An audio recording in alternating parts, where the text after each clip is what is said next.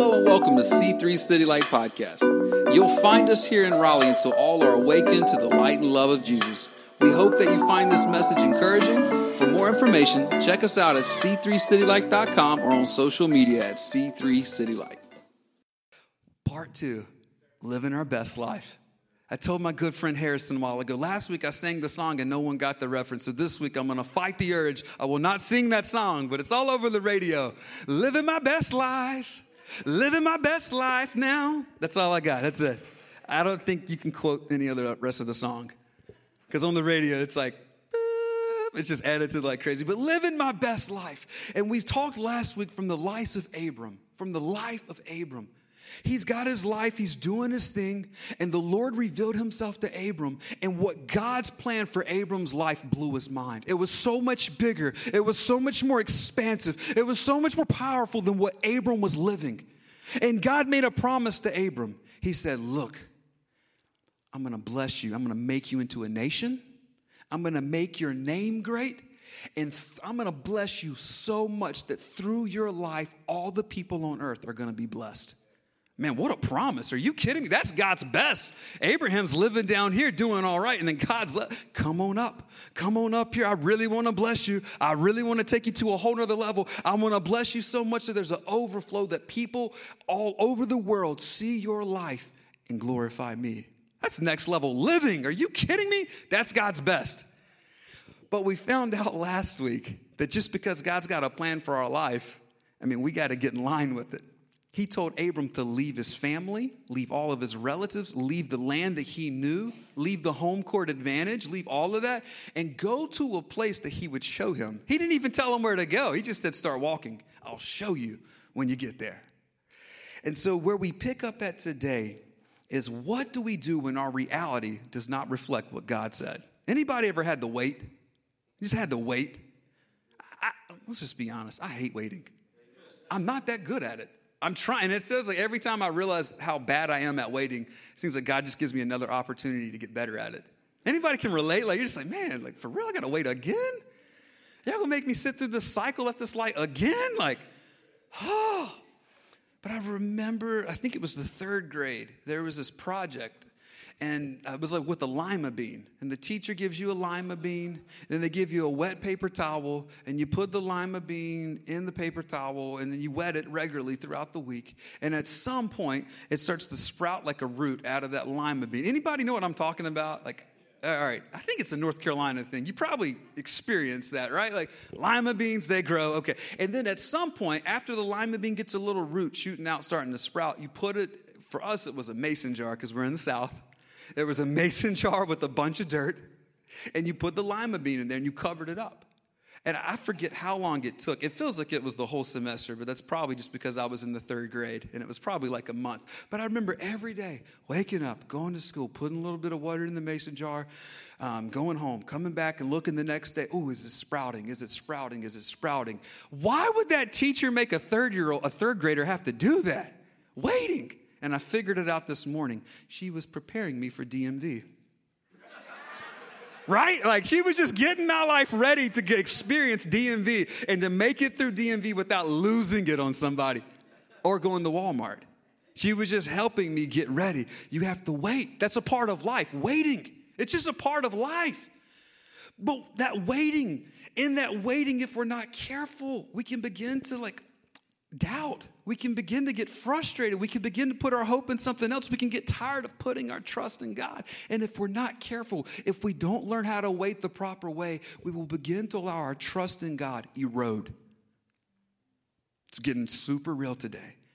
It can happen, but we see that from the text, all right? So here we go. Oh, one more thing, one more thing. Because I was thinking about lima beans, it's not that relevant. Like, people don't plant lima beans, we don't have gardens in Raleigh. Most people don't. How about this? You're single, you're praying for a man. start praying for a man. God, I want, I want him to be, let's see, let's see, uh, six foot tall. Six pack. No, no, no, no six pack, eight pack, Lord. I want him to have an eight pack, eight pack. Um, oh, God, he's got to have a good job, Lord. Bless him with a good job. He'll be a good father. He'll be a good provider.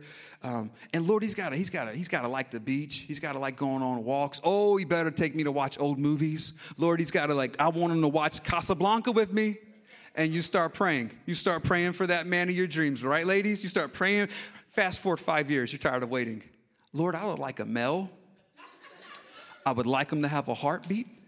Um, God, he's got, he's a job, and I hope he's nice. He can be four foot five. I don't care. We're past that. I'm tired of waiting. Come through, Lord, right? So it's practical. It's not just a Bible study that we learned when we were kid about Abram. This is some practical stuff where we, what happens when our trust begins to erode? What happens when we lose our patience? What happens when we start to have some unmet expectations or unfulfilled promises? What do we do? God, give us the grace today to learn how to wait, how to wait on your promises, to wait on your word. Holy Spirit, speak through this text of Genesis 15 and teach us today how to wait. Amen. If you've got your Bible, turn with me to Genesis 15, verse 1. Genesis 15, verse 1. We were in Genesis 12 last week. If you missed it, go back and read it. There's these great promises, this wonderful vision that God gives Abram for his life. And then we talked about how it just started to go wrong. He had to go rescue Lot. All these difficult things were coming on right on the tail end of an amazing promise from God. Now we fast forward now Genesis 15, verse 1. Sometime later, come on, how do we live our best life in the waiting? The Bible says, sometime later. Sometime later. I've glossed over that so much reading it. And when I was studying it this week, preparing for this, most scholars, looking at the context and look at all the pieces, that was a decade. Sometime later, we're talking 10 years. Sometime later, I'm like at drive through, come on, like five minutes, 10 minutes. That's sometime later. A decade? God spoke this amazing promise. Abram uprooted his life. He's following the Lord the best he knows how to. Lot's getting overcome and taken captive. He has to go fight him off and capture back Lot. And some time later, the Lord spoke to Abram in a vision and he said to him, Do not be afraid, Abram. I will protect you and your reward will be great. So God reaffirms that promise from chapter 12 that we learned about last week. He reaffirms it. Hey, you're going to be a great nation. I'm going to make your name great. I'm going to bless you so much that all the families on earth will be blessed, all through you, Abram. And so he comes back and reaffirms all this. Sometime later, I will protect you and your reward will be great. Well, at this point, Abram's had it. 10 years have gone by. Abram's had it. And we see his response in verse 2. Abram replied, O sovereign Lord, what good are all your blessings when I don't even have a son? Since you've given me no children, Eliezer of Damascus, a servant in my household, will inherit all my wealth. You've given me no descendants of my own, so one of my servants will be my heir. God's reminding Abram of the promise. I'm going to bless you. I'm going to protect you. Don't forget what I spoke to you 10 years ago. It's still going to happen. Abram's like, just stop it with all the blessings. Stop it with all the protection. You're telling me you're going to make me into a nation. I'll settle for a son. I don't care about the guy that's six foot tall with an eight pack. I'll settle for a four or five guy with zero hair and a job. Just give me a son. Like, just, just Stop. I don't need any more blessing. It's all going to my servant anyway. Where's my son? You've given me no descendants of my own, so one of my servants will be my heir. Like, I can really relate to this conversation with Abram. Can you? Like, you've got a promise. You've got a word from the Lord. You're feeling good about following Jesus. And, and all right, God, you said you're going to bless me. All right, God, you said that that you're for me and not against me. Well, then now that I started following you, it seems like everything's falling apart. Where are you? Where are you? And this leads me to point number one about how to wait. How do we wait on our best life? We got to understand point number one waiting reveals our trust. How you wait reveals your heart. How you wait reveals what you trust in. And I'm convinced that God is giving us an invitation to trust Him. The Christian walk, I know this is series about our best life is about a generosity series, and we ain't even gonna talk about money today. It's not about money, it's about positioning our heart to trust God. He just wants us to trust Him. And to trust Him how? That all of His intentions for our life are always our best. God has always got His best intention for our life. Doesn't matter how we feel, doesn't matter what we see, doesn't matter about the circumstances, it doesn't matter. God's intention for our life is always good. I don't know how you feel today, I don't know how you maybe you drug yourself in here. Hear this today.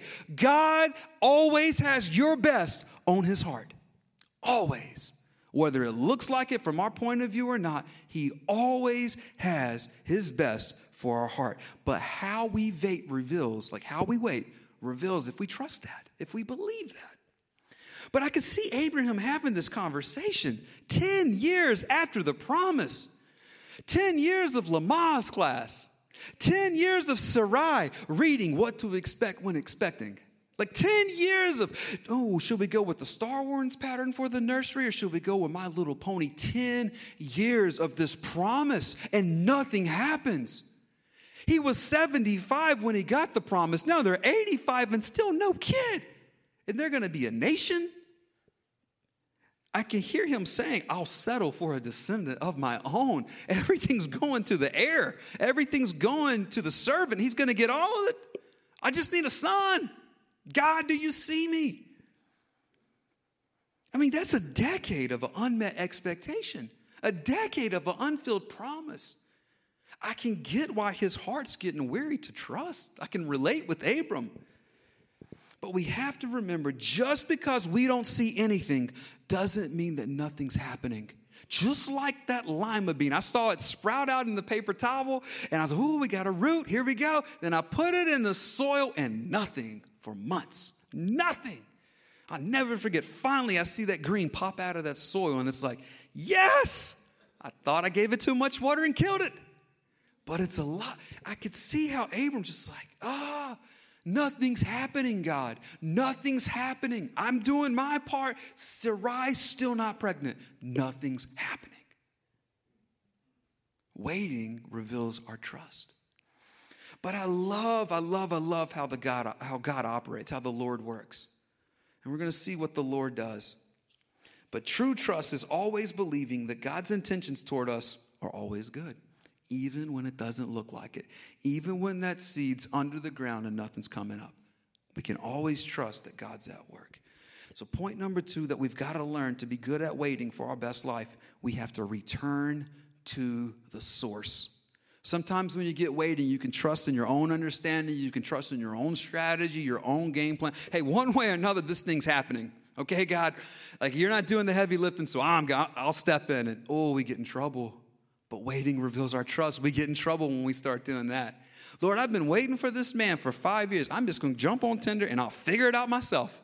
Like, you ain't going to provide the man, I'll go find him, right? Like, Lord, I've been waiting for a promotion at work. It didn't come. I'm going out on my own without any peace, without any word from the Lord. Just, I'm going to make it happen, God. Let's go. I know you want to bless me.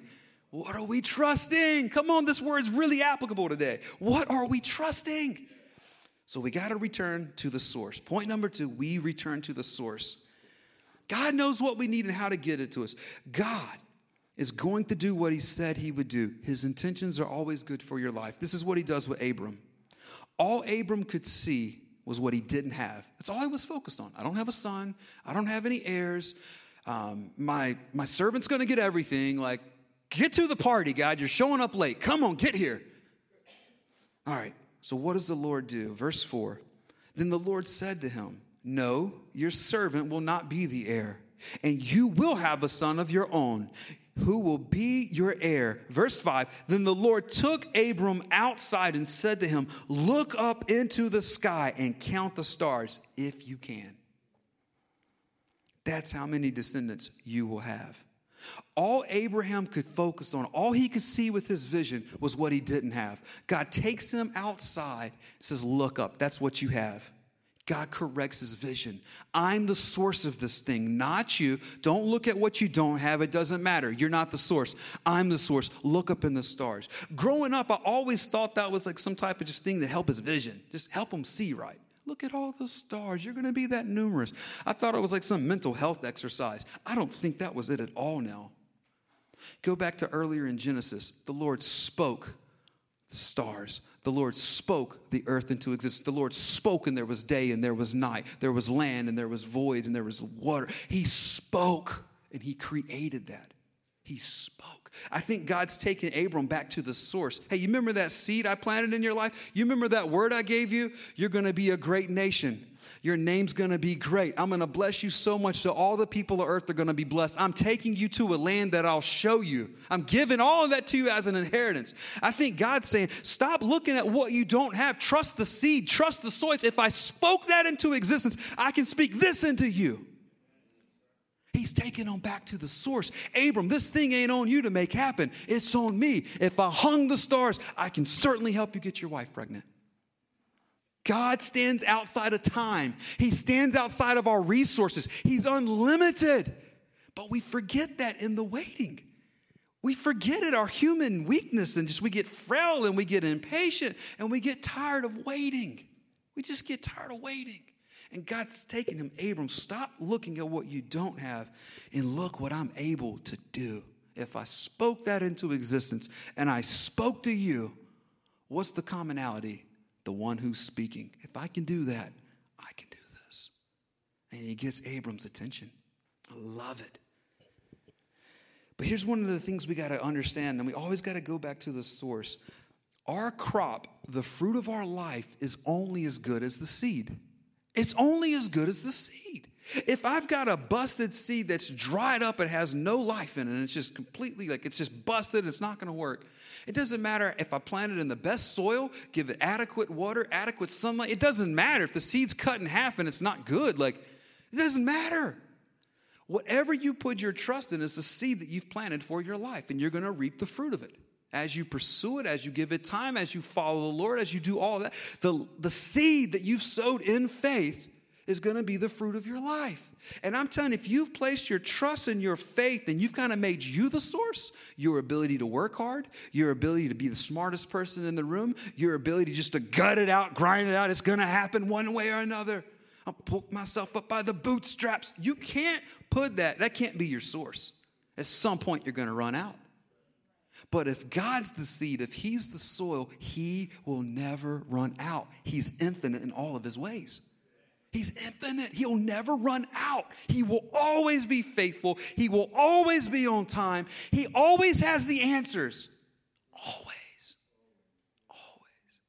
But we got to return to the source. So if I want a good fruit for my life, if I want to produce a life that leaves a legacy where there's an overflow of generosity, if I want to live my best life, I cannot be the source of it. I can't be the source of the plan. I can't be the source to sustain it. It's all got to come from God and be sustained by God. Now, I've got my part, right? Abram had to have faith, leave his family, walk away from what he knew, and trust God. He had to do that. But in the season of waiting, he had to keep trusting, keep trusting, and keep returning to the source. So God reminded Abram of the seed. It, the seed was God's word. If I spoke the stars into existence and I spoke to you that you're going to have all these descendants and your wife's going to be pregnant, no matter how old she is, trust the source. Number three, point number three of how to wait the right way our, and to live our best life. Point number three, we got to feed the seed. We have to feed the seed. Verse six. And Abram, after all that the Lord told him, showed him the stars, all that. Here we go. And Abram believed the Lord, and the Lord counted him as righteous because of his faith. There wasn't a sacrifice made, there wasn't a ritual or a cleansing or anything like that. Righteousness, right standing with the Lord. Abraham received it because he believed the Lord, and the Lord counted him as righteous because of his faith. We don't bring a whole lot to the table. All we believe is faith and trust that God's intentions toward us are always good. God, if you said it, you'll do it. I'll believe you. No matter what, I'll believe you. Even when I get weak, I'll keep believing you. I trust you, God. If you said it, you'll do it. And God saw Abram's faith that he believed, and he counted him as righteous because of his faith. That's good news, right? Now, verse 7 Then the Lord told him, I am the Lord who brought you out of Ur, the Chaldeans, to give you this land as your possession. Abram's doing really good right now in verse 6 and 7. Here comes 8. Don't derail it, Abram. Come on, man. Stay strong. Verse 8 But Abram replied, O sovereign Lord, How can I be sure that I will actually possess it? Wait a minute. His faith was so high in one verse that it's counted to him as righteous. And then, like, God gives him another blessing. You see all this land that I brought you out? This is all your possession right here. This is modern day Jerusalem. This is Israel. Hey, look, look, look, all this right here. Boom, that's what I'm going to give you. He can't, it's too good to be true. Abram doesn't believe it. Verse 8, O sovereign Lord, how can I be sure that I will actually possess it? It's two sides of the coin. There's faith on one side. He's doing his best to believe. But then on the other side of the coin, wait a minute, am I actually going to possess this? Can this actually really happen, God? I know you promised me this. I know you said you would never leave me or forsake me, but God, are you actually going to hold up your end of the deal? Lord, I know you said you had good plans for my life. You wanted to bless me. You wanted to protect me. You wanted to keep me. You wanted to, and this is eternal life that I would know you. Sure doesn't feel like it, God. Are you actually going to give me eternal life? Are you really going to keep my faith solid? Are you really going to keep me in the palm of your hand, Lord? Are you really going to do? Are you actually going to do it? In the waiting, we get to that place of doubt sometimes. Are you actually going to do what you said you would do? And I love how the Lord does this. Like, God can handle our doubt. You know that? God's big enough, He can handle our insecurity. God didn't get mad at him. God didn't like just strike him dead, like you're done, forget you, Abram. Like, He, he didn't do any of that. What did he do? I'm not going to read it to you. We've already done almost half a chapter of the Bible. But today, here's your homework. Go read the rest of chapter 15 of Genesis. It's beautiful what God does. I'm going to give you the cliff notes. God tells Abram, okay, all right, actually going to possess. Okay, you're okay. You're going to doubt me. Okay, no problem. Go get a go get a cow, cut it in half. Go get a sheep, cut it in half. Go get a turtle dove. Don't cut that in half. I guess it's too small. I don't know and they lay out the halves of these animals, the sacrifice. They lay it out. This makes absolute no sense to us. Why? We don't do agreements like that today. We draw up documents and we sign them. That ain't how they did it in the Old Testament. That's not how things got done. There was blood that was shed, there was a sacrifice involved. It cost some money because someone, I mean, that cow, some, who's going to eat it? We're going to sell it? Like, that cost somebody something. But they cut the cow, they cut the sheep, they didn't cut the turtle dove and he made this sacrifice before the Lord. And the Lord said, This is my covenant to you. This is my covenant. In seminary, they taught us about unilateral, it's one sided. It's not bilateral, where if you do this, then I'll do this. It wasn't a conditional contract. It was an unconditional, unilateral, one sided covenant from God to Abram. I told you I was going to do this. It doesn't matter what you do, I'm going to keep my word. I'm gonna bless you. I'm gonna make your name great. I'm gonna bless you so much. I'm gonna make you into a nation. I'm gonna bless you so much that all the people on earth are blessed because of you. And it doesn't matter what you do, I'm gonna do my part. And it says that Abram went to sleep and then he woke up because he started smelling fire. And the Lord came through as fire and burned up that sacrifice, proving that he was gonna do what he said he was going to do. He made a one sided covenant with Abram that we are the recipients of today.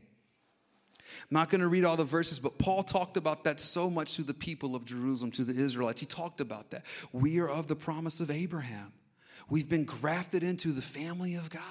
So if you have faith in Christ, you have received that today. But I just, I'm so encouraged by how God responded to Abram's doubt. He was trying, I believe you, okay. It is counted to him as righteous. And then two verses later, are you actually going to help me possess this land? I could just relate with that, like, just kind of, I want to believe, but help my unbelief. I want to believe, but come on, God, I'm struggling. Help me. And God says, this ain't about you. It's unconditional. I love you unconditional. I'm telling you, we've got to feed the seed at every any opportunity in our life. We're going to fill our life with thoughts, and we can either fill our life with thoughts of faith and God's faithful and His character is true, and I'm convinced that His intention for me is always good, or there's not enough money. We're running out of time. There's not enough help. I'm always going to be single. God's just, ah, oh, I'm never going to have a good job. We can fill our mind with doubt and unbelief. Are you actually going to help me possess this, Lord? So God uses these situations to grow our faith where we're just feeding the seed, Feeding the seed, feeding the seed. If you said you're going to do it, you'll do it. You are not a man that you would change your mind or lie. If you said you'll do it, you'll do it. None of this makes sense if you don't have a personal relationship with God. Like none of it. Like you're trying to do it maybe intellectually or with your thoughts. And this is something we can't wrap our brain around. We just can't. It's something we have to catch our spirit. Our spirit's got to get it and it's got to click. We have to become alive in Christ. The Bible says that God so loved the world that he sent his son. So Jesus lived the life that we should have lived. He was completely blameless. He was perfect. He never committed a sin. He was blameless. So he lived the life that we should have lived. And if the band will go ahead and come, or the keys, um, he lived the life that we should have lived. And then he died the death that we all deserve to die. Because the wages of sin is death. And we've all gotten it wrong to some degree. We might have gotten it wrong this morning on the way to church. Yelling, at the, cut me out, I'll show you.